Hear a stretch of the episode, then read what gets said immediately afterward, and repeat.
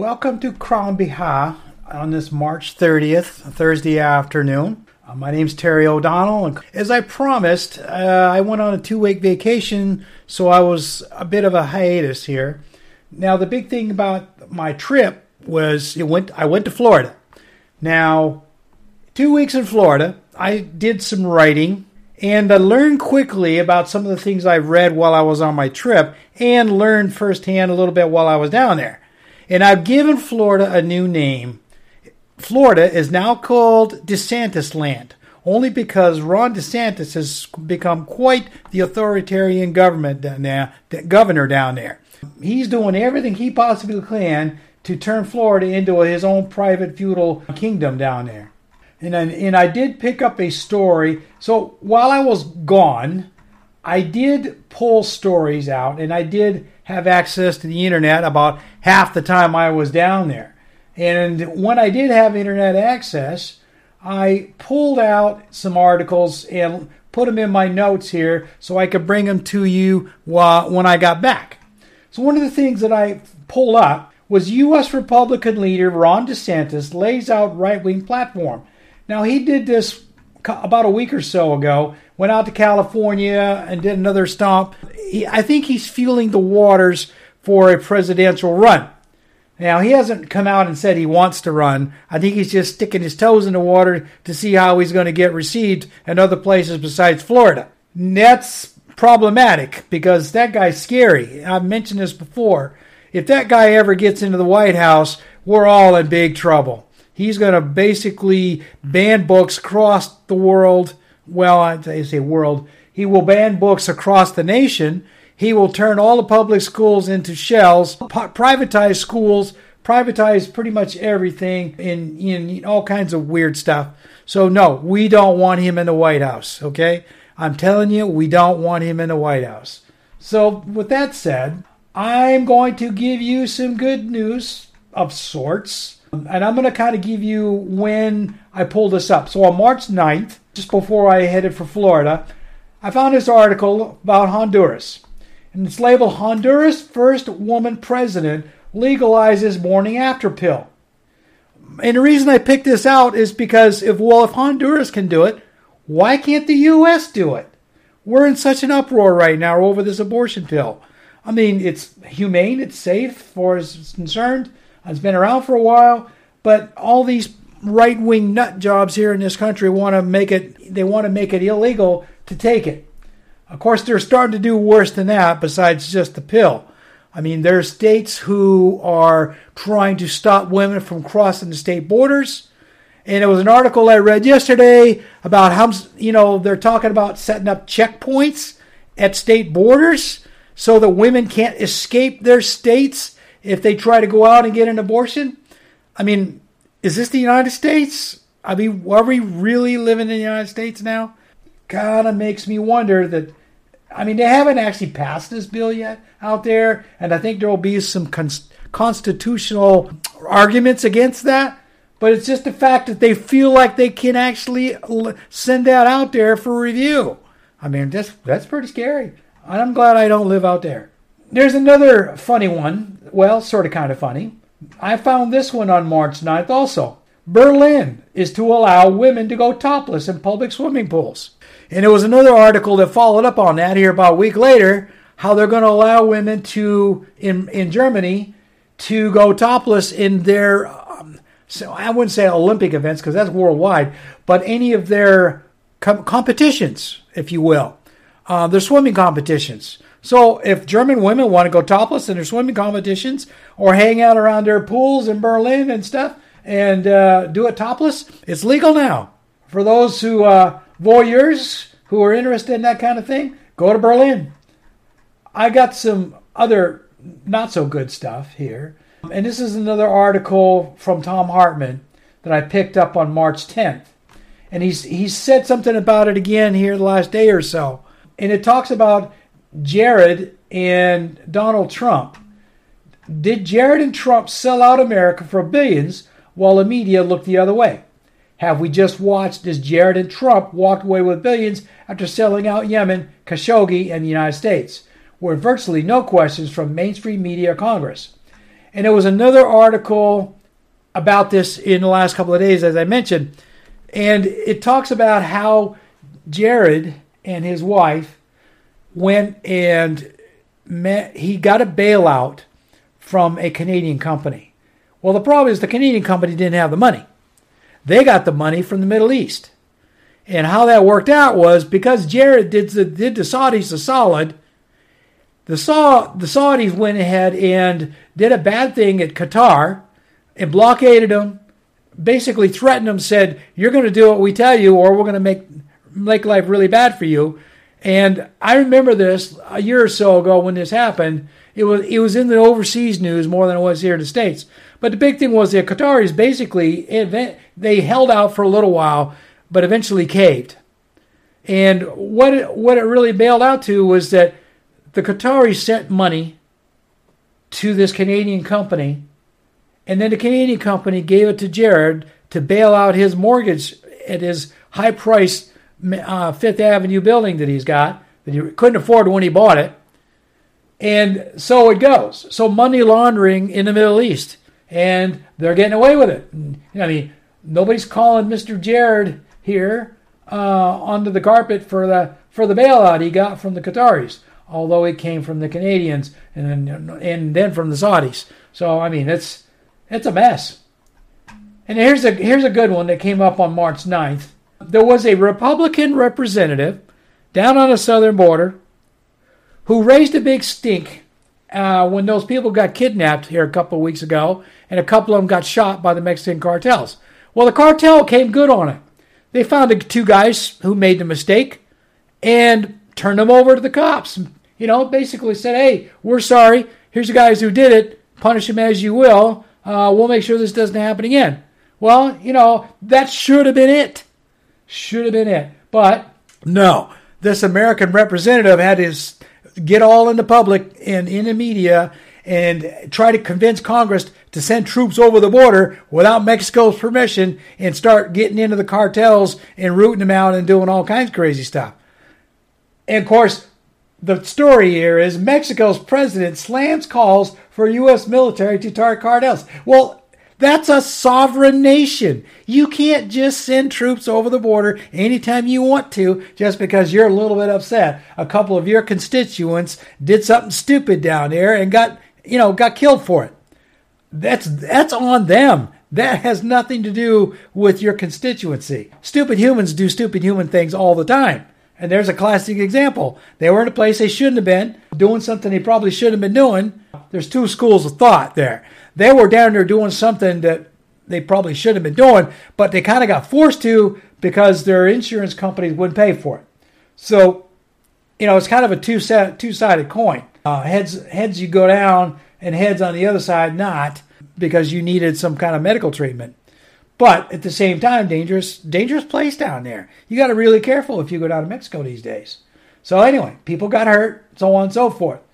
So you you know it goes back to you can't just deploy American troops willy nilly anywhere you want to in the United, in the in the world just because you're upset about something. It doesn't work that way. Trust me. Sovereign nations have just as much pull around the world as the Americans do. They're getting tired of Americans bullying them around and they're pushing back. Here's a classic example Mexico. A little bit of news this is more climate news that I pulled up. Uh, on March 10th, I read an article in CBC Canada, home to the massive boreal forest, lobbied to limit US EU anti deforestation bills. This is about how Canada is saying one thing and the logging companies are doing just the opposite, all for profit. The, the US is actually stepping up to do a little bit more on our side of the border. But the Canadians apparently aren't. And for the Canadians, they're all they've always been the side of climate and environmental issues and stuff like that. And it, when it, but when it comes to their forest and, and making paper, yeah, maybe not so much. You know that. God, I wonder what everybody's hiding up there north north of the border here. Uh, here's another one south of the border. Record deforestation in Brazil's Amazon rainforest shows challenge facing the new president Lula down there. Satellites show record destruction for the month of February as new government tries to undo damage wreaked under Bolsonaro. Well, you know, we all knew this going in, and when he took over, he inherited a rat's nest and big mess down there. Bolsonaro was definitely all for profit, and he could care less about anything else. So, do you? I mean, if you absolutely think that you know Lula is going to be able to do turn everything over in a month, yeah, not happening. It's going to be a long while and a lot of hard work to get all them people out of the Amazon down here and start to bring things back to where they belong. You know, wish it was something as easy as snapping your fingers and making it all go away, but nope, it doesn't work that way, especially when it comes to the climate. Mother Earth is a slow moving entity, and she doesn't go fast for anybody. And here's another kind of a little oddball that I picked up also here on the 10th. NASA says an asteroid that everybody's been all worried about has a small chance of hitting the Earth in 2046. Space rock with an average diameter of 49 meters is expected to have 10 approaches to the Earth, the closest in February of 2046. Basically, it was everybody running around like chicken little, saying the sky is falling, the sky is falling, because they somebody said something about this asteroid, and the scientists are saying, yeah, oh, you know, quit worrying. It's gonna get close, but it ain't gonna hit us. You all can go back to work now. Go back to sleep. Go back under your rocks. Don't don't worry about it. And here's another thing about climate change. So I don't know how many people know about Sir Richard Attenborough over in England. He's been a climate activist for decades. And recently he was going to do a broadcast on BBC, another one of his episodes. But unfortunately, he uh, got censored because of the right wing viewers over there. You know, and I'm thinking that's pretty bad when the British have to actually censor somebody like Richard Attenborough, like we do here in the United States, because they're worried about right wing backlash. I mean, it seems to be pretty liberal, but maybe not. Or is it the other way around? Are we getting our bad habits from them guys? Now that's a that's that's a good question. I got a I got a thing about immigration, and again, this is another one. This came out of the Guardian. This is overseas news. So everybody knows that the UK is having a lot of problems with immigration issues. They got lots of people coming in by boats, coming in by planes, coming in, you know, any way they can. Illegal lorries, you name it. These people are coming from impoverished countries, doing everything they can to get to the UK. I've talked a little bit about this before, but here's another one. They're so desperate in the UK to do something about all these migrants and immigrants over there they're making deals with France to set up detention centers. UK will pay for it if they'll house them over on, in France's territory. Now, the big thing is, it seems like maybe not just France, maybe other countries over there may be getting on board. I mean, if the UK is willing to pay for it, they may be setting up detention centers all over Western Europe. Uh, that's going to be interesting to keep the, keep an eye on that one. Here's one from Facebook. I got into this one, another one on, on the 10th. Facebook parent Meta is exploring Twitter like app. So everybody knows that Twitter is failing. And problem is Twitter's been around for a while, so everybody and their brother around the world is on Twitter and government you got a lot of high-powered government representatives from governments all over the world that are using Twitter and so on and so forth. And Elon Musk has basically ruined it. Now the question is everybody's looking for something to jump off to. So it looks like Meta uh, slash Facebook is maybe trying to come up with an alternative uh, on their platform. A Twitter like app would allow Meta to take advantage of the current chaos. I mean, it's no surprise. I mean, here's the thing it won't be just Meta that's going to be doing this. Um, there's a company called Mastodon that's coming out. They they're trying to take over some of the market share from Twitter. It's no you know it's no surprise that Meta's going to try and do the same thing. Uh, I'm sure Google is going to try and ramp up what they got going on.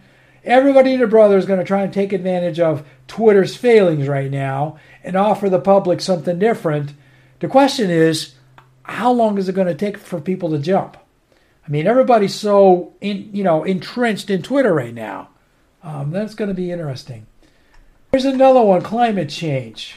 Pipeline developers demand 20 billion US payout from Canada after Quebec projects rejected. Here's, here's the back pages of the world. Fossil fuel companies argue that natural gas will reduce carbon emissions instead of making more. Now, as I said, what, where have we heard that before? Because that's not true. That's not true at all. Natural gas produces just as much, if not more, carbon emissions as just you, you know, burning raw fuel. Uh, it's just, you know, it just looks different. And the big thing about it is all the fossil fuel corporations are promoting natural gas as an alternative, saying that oh no, it's not it's not polluting, it's not this and not that. Yeah, I'm sorry, I'm going to cry BS on that one. Scientists have disproven that all over the place. But again, it's all about the money. The more they can convince people uh, of their fi- of their deals saying natural gas is good for you, it's the old saying: if you say something enough, long enough, you can get enough people to believe it, whether it's true or not. Well, there's a classic case. Fossil fuel companies are going to be promoting this thing for a long time, trying to get everybody on board with it, even though they're lying to your face. And here's something from Ecuador U.S. risks being on the wrong side of history. The Biden administration should stop extending blind support for Guillermo Lasso's corruption ridden presidency, uh, written by Luis Ortiz. And this article talks about how corrupt Ecuador is, but yet we're supporting them. We did this back in when Reagan Reagan got caught doing this kind of doing this kind of stuff.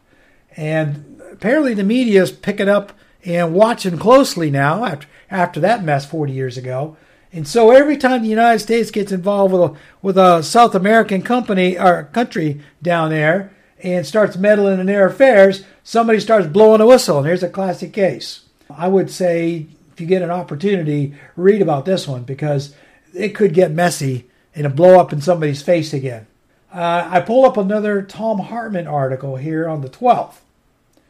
And this one is an excerpt from book, his book, Chapter 11 How Conservatism and Feudalism Are One and the Same, and Corporate Feudalism Has Nearly Taken Over the United States Government. And that's a very true statement. Right now, the United States government, especially the GOP, is owned by corporations.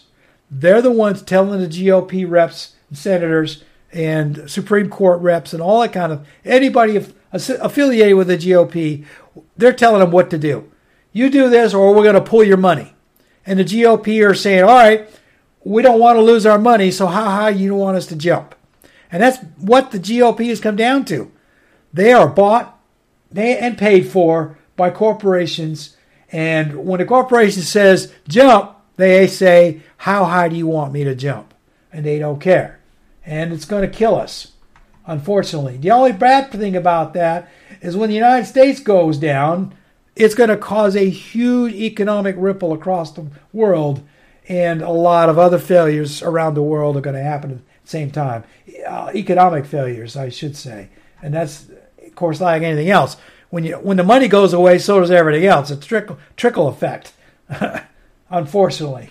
Here's another one. Uh, this talks about Saudi Aramco. This is in Al Jazeera. Oil giant Saudi Aramco records historic 161 billion dollar profit in 2022. Yeah, well, they jacked the prices up really high, uh, saying, "Oops, we got a problem," and they kept the prices there to make money. Well, not only did Aramco make a huge lot of money, all the other fossil fuel corporations around the world got on their coattails and made money off of all of that as well. So, no, it's a worldwide deal. Fossil fuels are bad, okay? I can't say it enough. Fossil fuels are bad. All right, then that's that's my pushback against these guys with the natural gas, saying, "Oh, natural gas is good for us." I'm saying, no, it's not and fossil fuels in general are bad for everything. They're bad for the environment, they're bad for your health, they're bad for the economy, they're just bad, period. All right? I'll say that pretty much every week. All right, sorry. And maybe the more I say it, the more people will listen to it. And maybe a few other people will get on the bandwagon and also push. Enough people say something, then enough people start believing it. And you see how that works. Well, we'll see. I did pick up an article on the 12th about Biden to protect 16 million acres in the Alaskan Arctic from oil drilling. Well, after the 12th, that deal went through, and he actually allowed that to go through, and they're now soliciting auctions for oil drilling rights up there. So the big thing about that is what it, he, Biden caved, okay, and that didn't make the news, but it's very obvious. Biden caved to pressure. And there's no doubt in my mind that probably was some sort of economic pressure coming from the GOP and the fossil fuel companies. And he, they pinched him so bad, he basically had no choice but to run around in there and give in to these people. And that's a shame. And that's what I've always said. Joe, Biden has got a good heart. He, he thinks in all the right places, but he doesn't have enough courage to stand up to these people and do the right thing. I mean, it's a shame. I like the guy, but unfortunately, he's not a very strong president. Okay, he's trying to do the right thing, but he's not strong enough to stand up to these bullies, and that that's going to be his downfall. If he does decide to run in 2024, I, I won't vote for him. But on the other hand, I'm not going to vote for any Republican either, so it's going to be a toss up. I have no idea who I would vote for at this point. I hope the Democrats come up with somebody a little stronger, got a little more backbone, and is willing to stand up to these bullies on the right. We'll see. Now, here's another article from Thom Hartmann I picked up on the on the 19th. Now hate has now that hate has become the GOP's main political weapon, what can Americans do? Now's the time for Republicans Republicans to show the courage of Manny Connell and loudly and publicly leave their party. As Germans learned by the late 1930s, if they don't act now, it may soon be too late. What he's talking about is when the Nazis took over Germany back in the 1930s. They started in the late 20s, but really ramped it up in the early 30s, and that whole decade just went forth and took over everything. And they were allowed to do it. And their platform was you guys in here in Germany have all been crushed and basically shut off and everything else.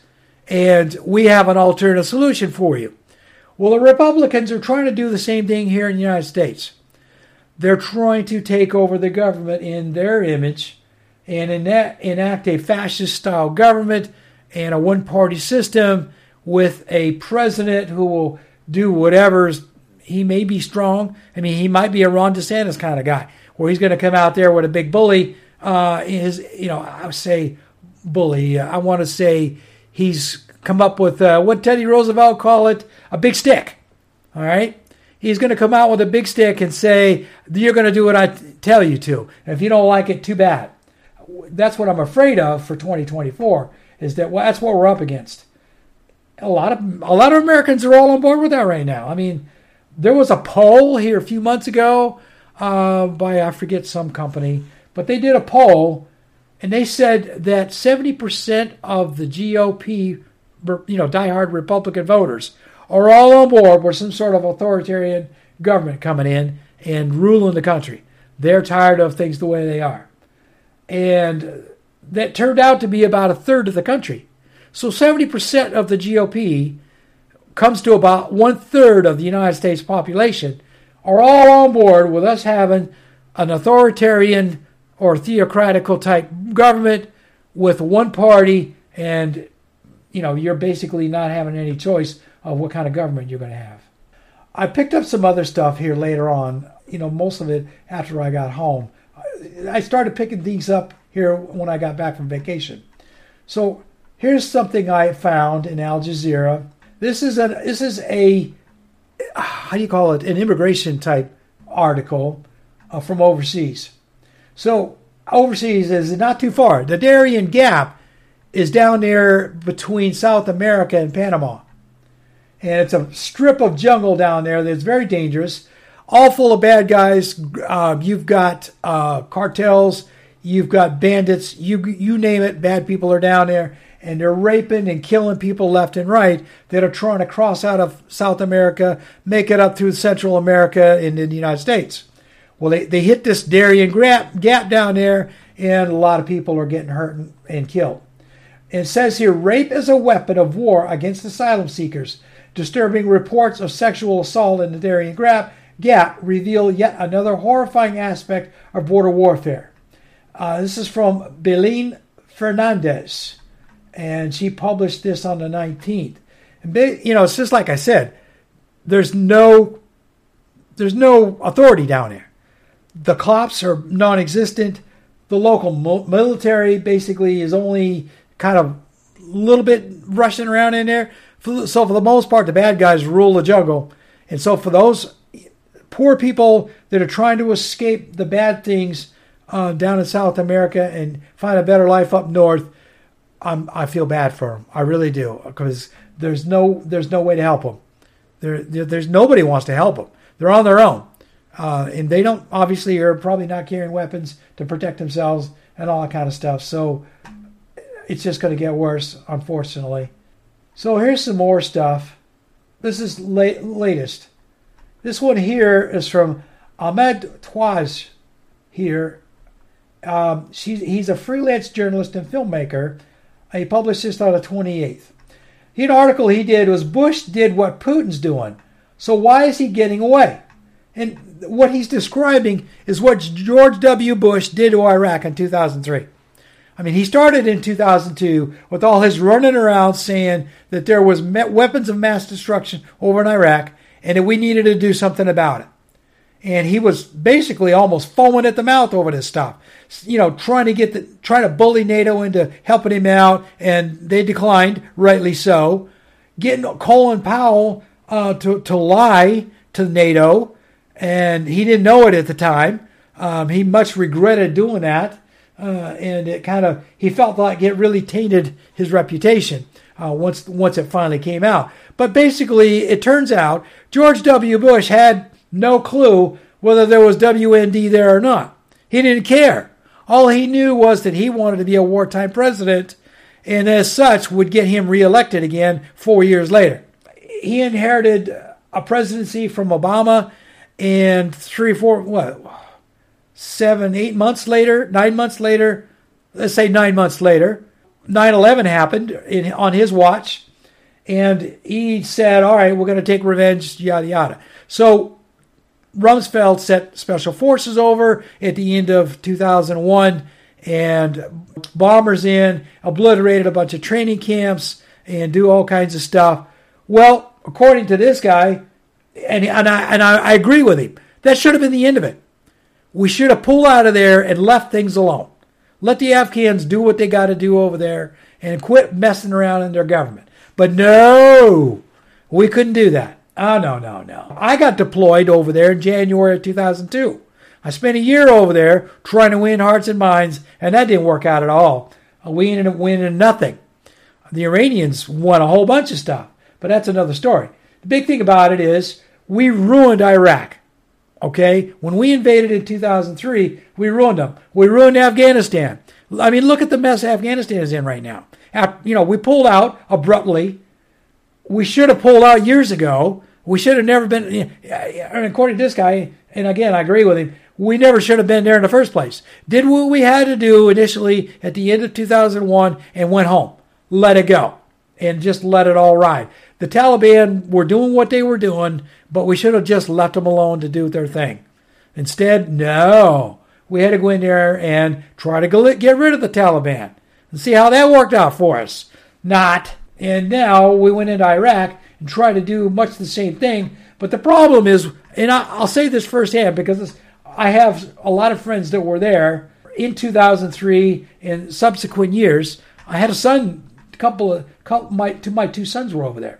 So the big thing about all of this was we sent a bunch of corrupt officials over there, a bunch of corrupt defense contractors over there, and they ruined everything.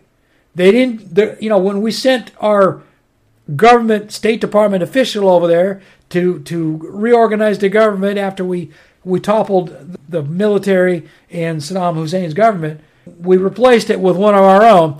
This guy didn't have a clue. He had no idea what he was doing. He messed things up terribly, tore everything up, and then we left it. Then we left it a mess. We pulled out of there, and then now now they're in total disarray. And same thing with Afghanistan.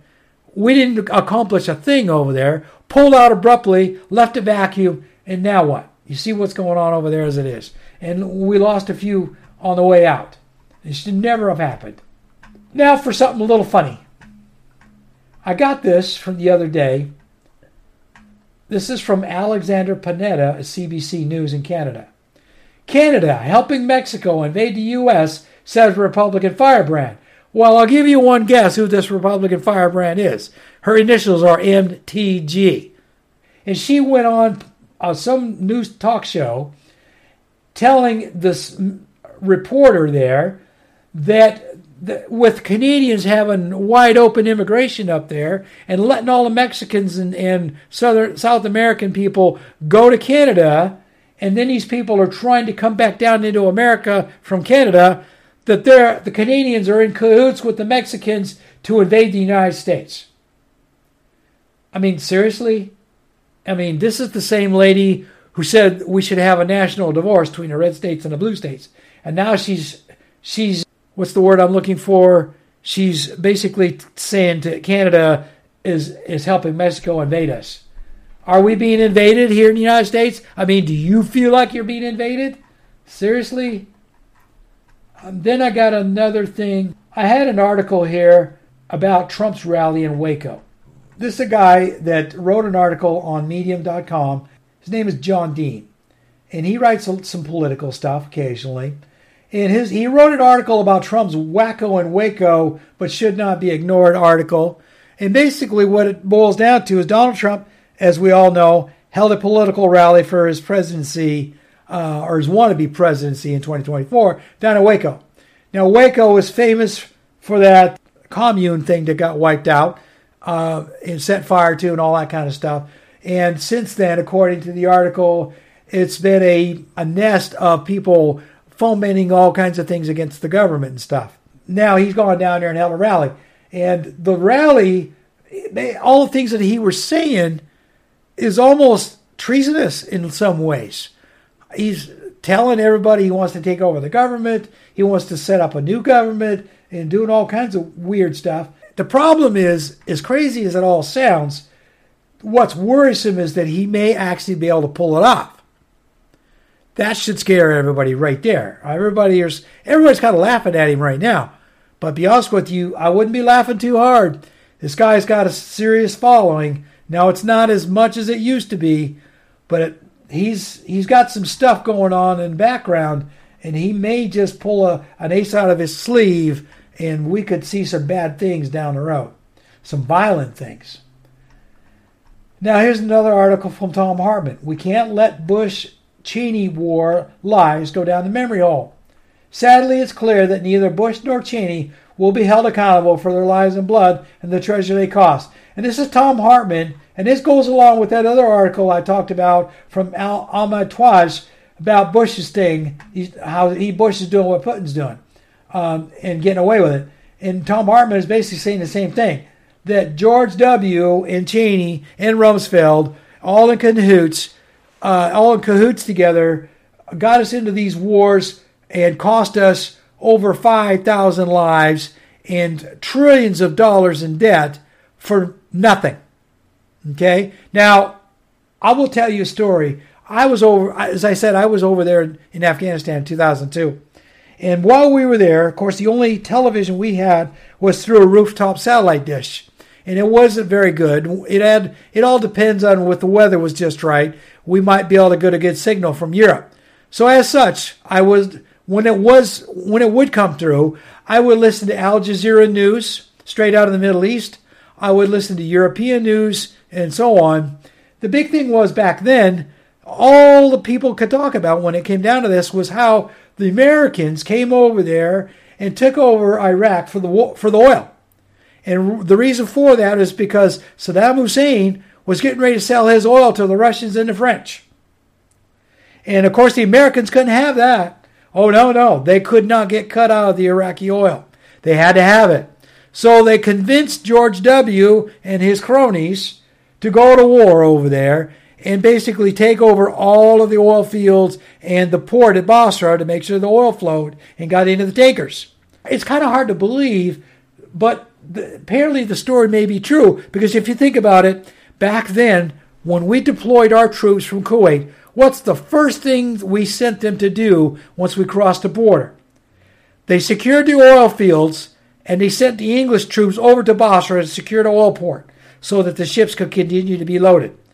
Did they secure the borders? No. And this is what General Shinseki got fired for. He told them straight out if you're going to do this, you need to do it right. You got to have enough troops over there to secure the borders. If you don't secure the borders, you're going to lose. You're going to waste your time. And he got fired for it.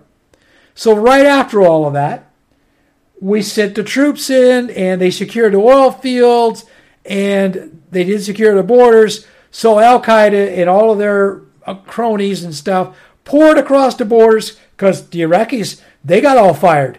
The Ba'athist army got sent home. The, the guy that we sent over there from the State Department told the Ba'athist army, lay down your arms, go home, we don't need you anymore. So our troops went in there, secured the oil fields.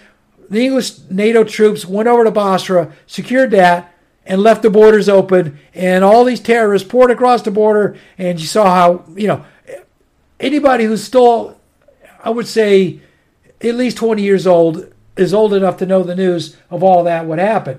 Once that happened, we have we had an insurgency. We couldn't quell it. It just you know just kept developing, kept getting worse, and now you know it's a mud hole over there. Of course, we pulled out and left them hanging. So I do have a little last little bit I got here for you is uh, kind of good news in a way. Critical first steps U.S. Senate votes to repeal Iraqi war powers. And another article from Al Jazeera. And I say that only because anybody that remembers the initial pullover, one of George W.'s deals was he got Congress to grant him temporary, and was supposed to be just temporary, war powers to send our troops over there to go to war because Congress couldn't get their act together and let him do it. They were fighting over it. I mean, rightly so. I mean, NATO said no, so our Congress should have said no. And the way our Constitution works, Congress is officially the only branch of our government that's allowed to declare war. In World War II, FDR had to go in front of Congress and say, hey, they just bombed Pearl Harbor. Can we go to war? And Congress had to vote yes. And Congress has voted no on uh, occasions in the past. And, you know, presidents have listened, except for George W. This time, he did everything he possibly could, got this temporary War Powers Act voted in for him. He went to war, and of course, we all know history from there.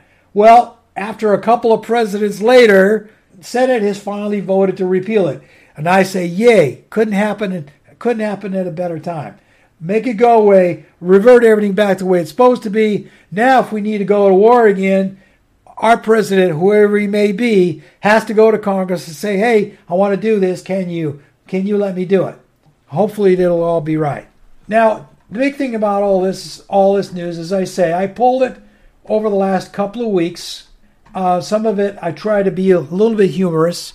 You know, that topless thing in Berlin's kind of cute, and Honduras being it's a woman president over there legalizing a morning after pill. So basically, you know, think about it. That's countrywide. The whole country is allowed to do that now. So if Honduras can do it, why can't we do it? You know, why can't we do it?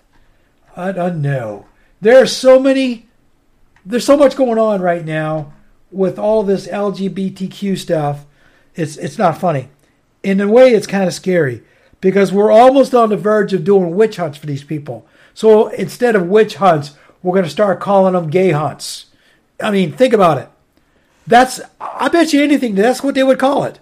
They would call it gay hunting. All right. So back in the day, when we were lynching black people for even looking sideways at a white woman or or just being accused of it. Whether they did or not didn't matter. All they had to be is accused of it, and they'd be hung from the nearest tree. Some of them got burnt, tore apart, hang, hung from trees, you name it. Any number of bad things happen to these poor people just for anything. And so we outlawed all of that. So majority of it's you know gone away, thank goodness. But the point is, we're starting to now do that with the gay community, and that's it's getting scary. I mean, Kentucky just passed this law like today or yesterday, outlawing pretty much anything gay, anything with the LBTQ, LGBTQ community is pretty much being outlawed, outlawed, and they're you know, I would say at this point they're doing everything they can to convince these people, this community, to leave the state. They don't want you. Get out. And you know, there's some other states they're not quite as bad as this, but they're close. And it's coming down to a point where these red states, and you want to call them red states, are saying we don't want these people in our state. They need to go away. We're going to do everything we can to force them out. So it comes back to what I was saying earlier. Are we going to start having gay hunts in here in the future? Are we going to start lynching gay people from trees? Um, put them, you know, they're already going to jail for stupid stuff, which is wrong. But still, I mean, we, is that where is that what it's going to come down to? Are we going to have racist racist groups of people, white people? You betcha, it's going to be white people. Are they going to be running around um, in vigilante groups, hanging people from trees? Is that coming?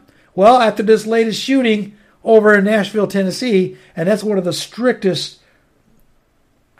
Well, you know, I say strictest for they're right on verge with uh, with Tennessee, but at the same time, they're so open with weapons over there.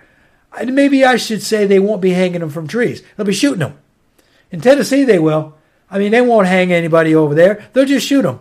Everybody's carrying a gun. It's legal to carry a gun in Tennessee. You don't need any paperwork. All you got to do is walk up there, say, "Hey, I want to buy a gun."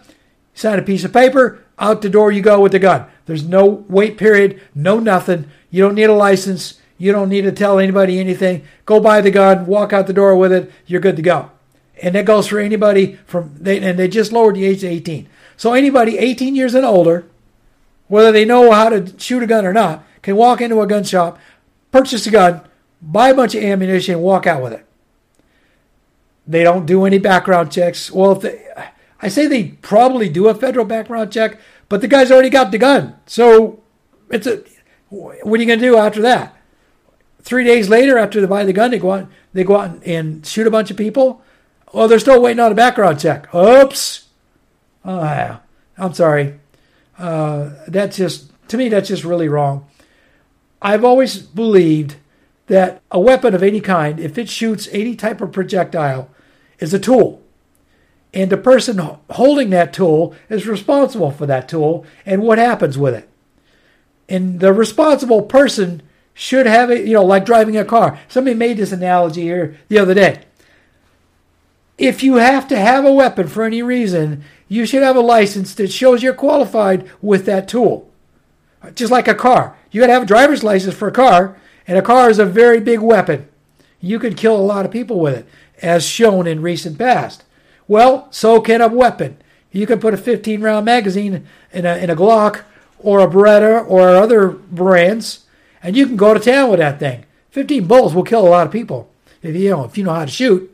AR-15s with these 30 round clips, uh, you can kill a lot of people with those things. And as proven, Nashville is a good example. They didn't kill that many, but look how many kids they killed in Uvalde. Uh, look how many you know other kids and other people have been killed. You know multiples of tens and twenties, and sometimes more, with these high capacity magazines. My thinking is, all right, fine. You want to have a high capacity magazine? I don't really care. It's it's not how many bullets you have; it's what you do with them. My contention is that if you have a gun, you need to have a license. You need to be licensed to carry. That's bottom line. That means you go through a training program. That means you go through a screening process. If for any reason they do a background check on you and you come up like this 28 year old with a little bit of flakiness around the edges, you should be denied a weapon. You should not be allowed to own one until you come up with a good check. That's reasonable. So let's let's say you're a rancher or a farmer, or let's say you're a, a game hunter. You hunt for food. I don't see anything wrong with that. So you want a weapon? You want a long rifle to go deer hunting with? Fine. Go get a license. You got to have a hunting license. Well, you should also have a license for that weapon. Every other country in the world does it. Why can't we do that? We should be able to issue licenses for you to own a weapon, which means we check you out. You're qualified. You don't necessarily have to go to a, a shooting range. All that means is that you look like you're a sane person and you work the action on that thing like you know what you're doing. We don't care if you fire any bullets out of it. Just work the action like you know what you're doing, and you can take care of yourself, and and you won't hurt anybody with it. Bottom line, we don't want you hurting somebody with it. You shouldn't be. If you can't pass background check, obviously you shouldn't have something. So that's my spiel on that. Bullets, bullets are the only things that kill. It, it's the shooter who's responsible, not the weapon. Outlaw weapons, well, yeah, I believe we should be like other countries. Anything that has uh, but the potential to be military style and take out multiple subjects with should be banned for civilian practice. Police departments, okay, no problem. But again, I believe that policemen should also be qualified on these things. Not all of them are. I mean, they they don't have quite the training in a lot of ways that they do they need to. They're t- a little bit too quick to pull the trigger a lot of times, and that's that's kind of wrong.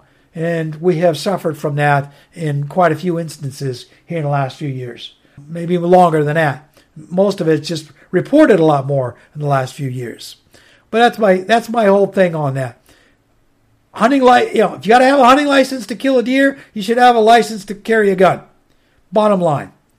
And that's you know, we'll let it go at that. So with that, I'm going to close out. Uh, I got all my articles out, and I hope that I was able to entertain you a little bit today. Again, I tried to come up with a couple of humorous things, climate change, a little bit of, you know, not not not quite so many political articles like before, and I think I like that. I'm going to keep with that trend. Uh, I'm going to mix things up every week for you, pull some humorous ones if I can find them, corruption, and political, maybe some scientific stuff in various articles just to kind of keep you entertained as much as I can. Hopefully, I've done that for you. Again, once the we are here at Crann Bethadh, and you can find me on Substack.com, and you can also find me on my website at https colon back forward slash forward slash 527.websitex5.me. All the things that I publish on Medium and Substack, are, uh, you can find them there there's links there to go to, to the pages. And if you feel like subscribing, I would really appreciate it. But it's not obligate. It's not an obligation. You can still read that stuff for the most part. Any old articles are paywalled, but I try to keep everything freshened up as much as I can. So that's all I got for commercial for today. Uh, enjoy the rest of your day and the rest of your day, weekend, and I'll talk to you guys next week.